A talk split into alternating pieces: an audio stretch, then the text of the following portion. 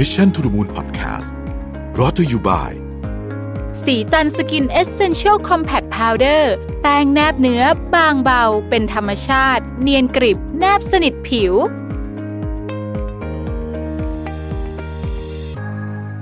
สวัสดีครับยินดีต้อนรับเข้าสู่ Mission to the Moon Podcast นะครับ คุณอยู่กับประวิทยานุสาหะครับ วันนี้ผมเอาพาร์ทหนึ่งของหนังสือเล่มใหม่นะฮะของดัมแกรนที่ชื่อว่า Think Again นะครับเอ่อ เป็นหนังสือที่เพิ่งออกนะฮะหน้าตาเป็นหน้าตาแบบนี้นะครับ ก็ part แรกๆแล้วกันนะของหนังสือเล่มนี้ ผมรู้สึกว่าน่าสนใจดีเลยอยากจะเอามาชวนคุยกันนะครับ คือหนังสือเล่มนี้ชื่อก็บอกกันแล้วนะว่าเขาพูดถึงว่าทำยังไงเราถึงจะคล้ายๆกับว่า rethink กระบวนการต่างๆ แล้วก็สิ่งที่เราเคยเชื่อว่ามันจริงหรือประสบการณ์ของเราเนี่ยทำไมมันอาจจะเป็นอุปสรรค ต่อการก้าวต่อไปในโลกที่เปลี่ยนแปลงเร็วขนาดนี้นะครับเฮดไลน์หนึ่งที่เขียนไว้ข้างบนคือ the power of knowing what you don't know นะฮะก็คืออพลังของการรู้ในสิ่งที่คุณไม่รู้ว่าคุณไม่รู้นะฮะโอเคหนังสือเล่มนี้เนี่ยเบลเกตส์กับเมล n ดาเกตส์เนี่ยบอกว่าเป็น a must read เลยนะครับก็อดัมแกรนก็เป็นนักเขียนชื่อดังอยู่แล้วนะครับ แล้วก็ ผมเชื่อว่าหลายท่านเคยผ่านตางานที่ชื่อว่า Original นะฮะซึ่งเป็นหนังสือที่ดีมากมาแล้วนะครับอะทีนี้เขาบอกว่าเราเนี่ยใช้เครื่องมืออะไรในการตัดสินใจ ก่อนผมจะเข้าเนื้อหาว่าเรามีนักเทศนานักการเมืองโจทก์และนักวิทยาศาสตร์ในตัวเราอย่างไรนะฮะก่อนจะเข้าตรงนั้นเนี่ยต้องบอกว่าเครื่องไม้เครื่องมือที่เราใช้นะในในการคิด กระบวนการอะไรสักอย่างหนึ่งขึ้นมา หรือว่าคิด solution อะไรสักอย่างหนึ่งขึ้นมาเนี่ยนะฮะหลักๆเนี่ยมันมีอยู่ทั้งหมด 3 อัน อันแรกก็คือสมมุติฐานนะครับอันที่ 2 คือ instinct หรือว่าสัญชาตญาณอันที่ 3 คือ habit นะฮะนิสัยนะครับ แล้วก็ทั้งหมดทั้งมวลนี้เนี่ยเกิดขึ้นมันมันจะจะใช้อะไรหรือไม่ใช้อะไรเนี่ยนะครับ ต้องบอกว่า having an open mind เป็นเรื่องสำคัญมากนะคือคุณคุณมี ความเปิดกว้างหรือเปล่านะฮะที่จะที่จะใช้ไอเดียใหม่ ๆ เหล่านี้นะทีนี้ไอ้ tools ที่ว่าเนี่ยนะครับ ถ้าหากว่าเรากรุ๊ปเข้าไปเป็นลักษณะวิธีคิดนะฮะเราจะพบว่าเราเนี่ยจะอยู่ในโหมดประมาณ 4 4โหมดด้วยกันนะฮะเวลาเรามีปัญหาหรือเกิดอะไรขึ้นมากับเรานะครับโหมดที่หนึ่งเนี่ยเราเรียกว่า preachers หรือว่านักเทศนาอันนี้ต้องบอกก่อนว่าอันนี้ไม่ได้เกี่ยวกับอาชีพใดๆนะฮะไม่ได้มี เเจตนาที่จะลบหลู่ดูหมิ่นอาชีพอะไรนี่นี่เป็นพูดถึงเรื่องว่ามันมันเป็นการเปรียบเทียบแล้วกันใช้คำนี้นะครับ preachers เนี่ยในหนังสือเล่มนี้ก็บอกว่า preachers เนี่ยจริง ๆคือถ้าว่ากันตามเรื่องจริง ๆ แล้วเนี่ยนะครับเเวลาพูดไม่ต้องมี proof required ก็ได้คือไม่ต้องมีไม่ต้องมีข้อเท็จจริงก็ได้นะครับ ขอให้ใช้ความเชื่อเป็นหลัก เชื่อว่าโอเค เรื่องนี้มันจะเป็นแบบนี้แล้วก็เทศนาแบบนั้นไปนะฮะดังนั้นเนี่ย preachers ก็จะก็จะพูดโดยใช้โดยใช้เอิ่มบอกว่าเฮ้ยต้องเชื่อแบบนี้นะแล้วก็เราก็เราก็เราก็พูดไป ถ้าเราอยู่ในโหมดนี้เนี่ยนะครับเราเราจะเชื่อว่าสิ่งที่เรารู้เนี่ยเป็นความจริง แต่ว่าเราจะมองไม่เห็นเขาเรียกว่า gap of knowledge คือคือสิ่งที่มันเป็นอ คือคือข้อเท็จจริงจริงเราพยายามจะพยายามไม่พยายามหา เราเราจะปฏิเสธหลักฐานทางวิทยาศาสตร์แล้วเราจะบอกว่าเออมันต้องเป็นแบบนี้แหละนะเพราะว่านี่คือสิ่งที่สิ่งที่มันควรจะเป็นนะครับอะมีศรัทธาอ่ามีศรัทธาก็จะทำก็จะพูดบอกเบสออนศรัทธาเราศรัทธานะแล้วเราจะได้อะไรแบบนี้นะฮะนี่คือโหมดของ preachers นะครับหรือว่านักเทศนา ซึ่งสำหรับการแก้ปัญหาของโลกยุคใหม่ตอนนี้ โหมดนี้ไม่ work นะฮะอาจจะไม่ work อันตรายด้วยแหละ ต้องใช้คำนี้นะครับ อีกโหมดหนึ่งเราเรียกว่าโหมด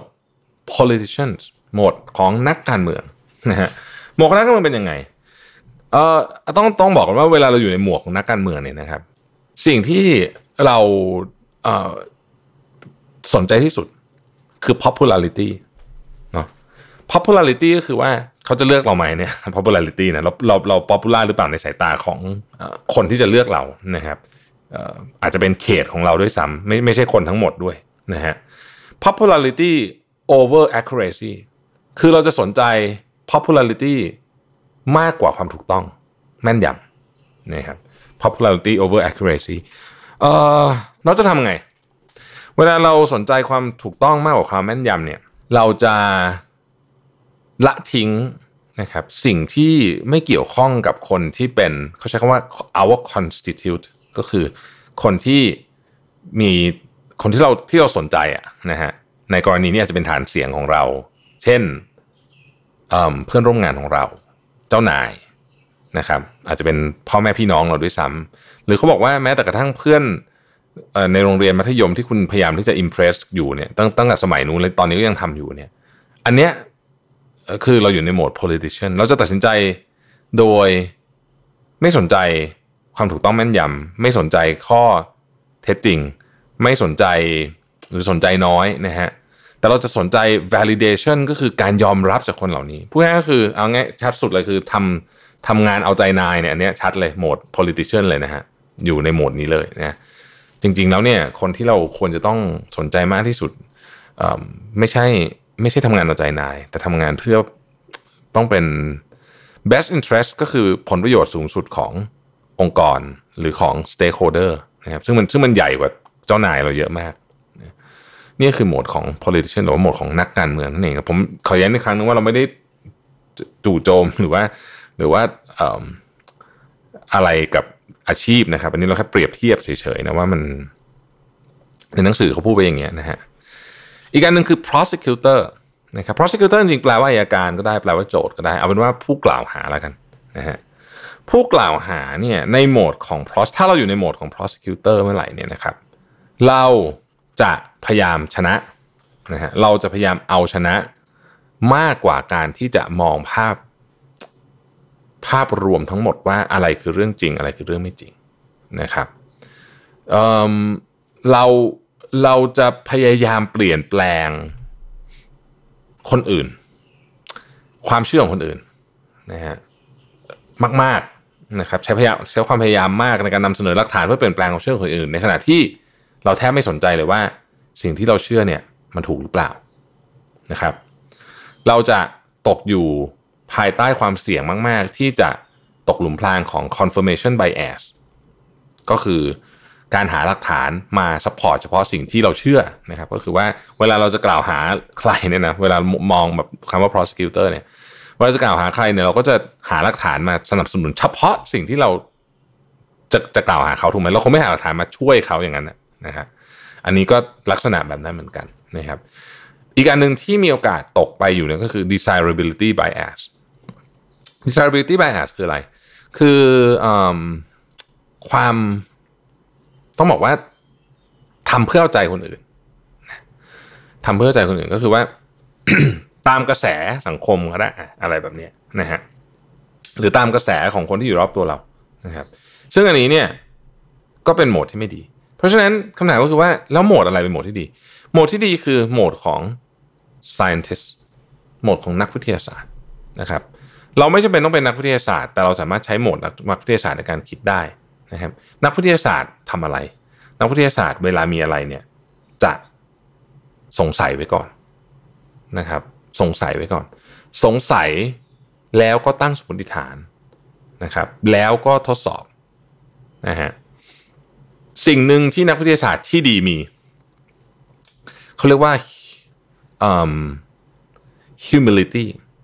ความถ่อมตัว ความถ่อมตัวนี้ที่นี้ไม่ได้หมายถึงว่าเป็น จะใช้คำว่าอะไรเดียคือมันไม่ใช่แบบว่าถ่อมตัวแบบแบบแบบพูดน้อยอะไรหรืออะไรไม่ใช่อย่างนั้นนะฮะความถ่อมตัวในที่นี้ก็คือความถ่อมตัวต่อความยิ่งใหญ่ของวิทยาศาสตร์เองนักวิทยาศาสตร์ที่ดีทั้งหมดรู้ดีว่า เขาไม่ใช่คนที่เก่งที่สุดเนี่ยเขามาเพียงเพื่อที่จะค้นหาอะไรบางอย่าง ที่เป็นความจริง เพื่อมันปรากฏมาเท่านั้นเองไอน์สไตน์ก็เคยพูดอะไรทำนองนี้นะครับคนเหล่านี้จะมีสิ่งหนึ่ง นักวิทยาศาสตร์ที่ดีจะมีสิ่งหนึ่งที่เราเรียกว่า humbleness ซึ่งซึ่งอาจจะแปลว่าความถ่อมตัวก็ได้แต่ว่าจริงๆแล้วมันมันแปลได้หลายอย่างมากนะมันคือมันคือเรารู้ว่าเราเราเนี่ยในฐานะปัจเจกเนี่ยเป็นเพียงเศษเสี้ยวของของความยิ่งใหญ่ของจักรวาลอ่าพอเราเข้าใจโหมดนี้พวกเราก็จะรู้ว่าโหเราเรามีสิ่งที่เราไม่รู้เยอะมากๆบนโลกใบนี้ และจะยังมีสิ่งที่เราไม่รู้ที่ต้องตามค้นหาเยอะมากนะครับ ดังนั้นคนที่รีทิงตัวเองได้บ่อยเนี่ยจะอยู่ในโหมดของนักวิทยาศาสตร์เยอะ นี่คือสิ่งที่ผมอยากชวนคุยวันนี้คือว่า เวลาเราเดินเข้าไปเนี่ยพรุ่งนี้ไปทำงานนะแล้วก็เข้าไปประชุมแล้วมันก็มีโจทย์หนึ่งโยนมาตุ้มเราจะทำอันนี้ดีไหมเนี่ย หรือว่าเรื่องนี้ควรทำไงดี ตอนที่เรากำลังพูดอยู่เนี่ยนะฮะเราอาจจะต้องกลับมามองตัวเองนิดหนึ่งว่า เรากำลังพูดอยู่ในฐานะที่เป็นนักเทศนา นักการเมือง โจทย์ หรือเป็นนักวิทยาศาสตร์ เพราะว่าเราจะรีทิงได้ดีเนี่ยเราต้องอยู่ในโหมดของนักวิทยาศาสตร์จริงๆนะฮะในหนังสือนี่บอกว่า the most annoying things people say instead of rethinking สิ่งที่น่าลำคาญที่สุดนะกันใช้คำนี้นะเอ่อที่คนพูดแทนที่จะไปคิดมาวิธีหรือกระบวนการมาใหม่เนี่ยนะฮะอันที่หนึ่งก็คือว่าเอ่ออันเนี้ย that will never work here เรื่องเนี้ยใช้ไม่ได้หรอกที่นี่ อันที่สอง that's not what my experience has shown นี่ไม่ใช่สิ่งที่ประสบการณ์ผมเคยสอนผมมา อันที่สาม that's too complicated let's not overthink it เฮ้ยมันยากเกินไป อย่าไปคิดอะไรเยอะเลย และอันที่สี่เยอะที่สุดนะฮะ อันนี้เป็นพาร์ทที่เยอะที่สุดคือ that's the way we have always done it ก็เราทำแบบนี้มาตลอดอะ โอ้โห อันนี้เป็นอะไรที่แบบแย่ที่สุดเลยนะ ความเห็นผมนะฮะ อันสุดท้ายเนี่ยนะครับเขายกตัวอย่างเคสหนึ่งขึ้นมา ซึ่งผมคิดว่าเป็นเคสที่น่าสนใจนะฮะ เคสเกี่ยวกับ BlackBerry BlackBerry เนี่ยต้องบอกว่าคือคือเล่าย้อนกลับไปนิดหนึ่งนะฮะในช่วงหลังจาก iPhone ออกมาแล้วนะครับ BlackBerry ก็ยังถือว่าเป็นโทรศัพท์ที่ขายดีมาก ในปี 2009 เนี่ย iPhone สจอบปี 2007มั้งนะฮะปี 2009 เนี่ยนะครับ BlackBerry เนี่ยนะมี market share 50%นะครับของตลาดออของตลาดสมาร์ทโฟนของสหรัฐอเมริกานะฮะ คนที่ใช้เนี่ยตั้งแต่ Bill Gates ถึงนักร้องดัง ๆ ทั้งหลายนะครับ แม้แต่โอปราห์วินฟรีบอกว่าไอ้ BlackBerry เนี่ย literally changed my life นะฮะบารักโอบามาเนี่ยถึงขั้นเคยมีข่าวเลยนะจำได้ไหมที่มีปัญหากับเอ่อ Secret Service อะเพราะว่าเขากลัวเรื่องความปลอดภัยแต่โอบามาบอกจะใช้บอก I cannot live without this นะฮะนักร้องดัง JC เนี่ย เอา BlackBerry ไปใส่ในเพลงหลายเพลงนะตั้งแต่เพลงที่เขาทำกับ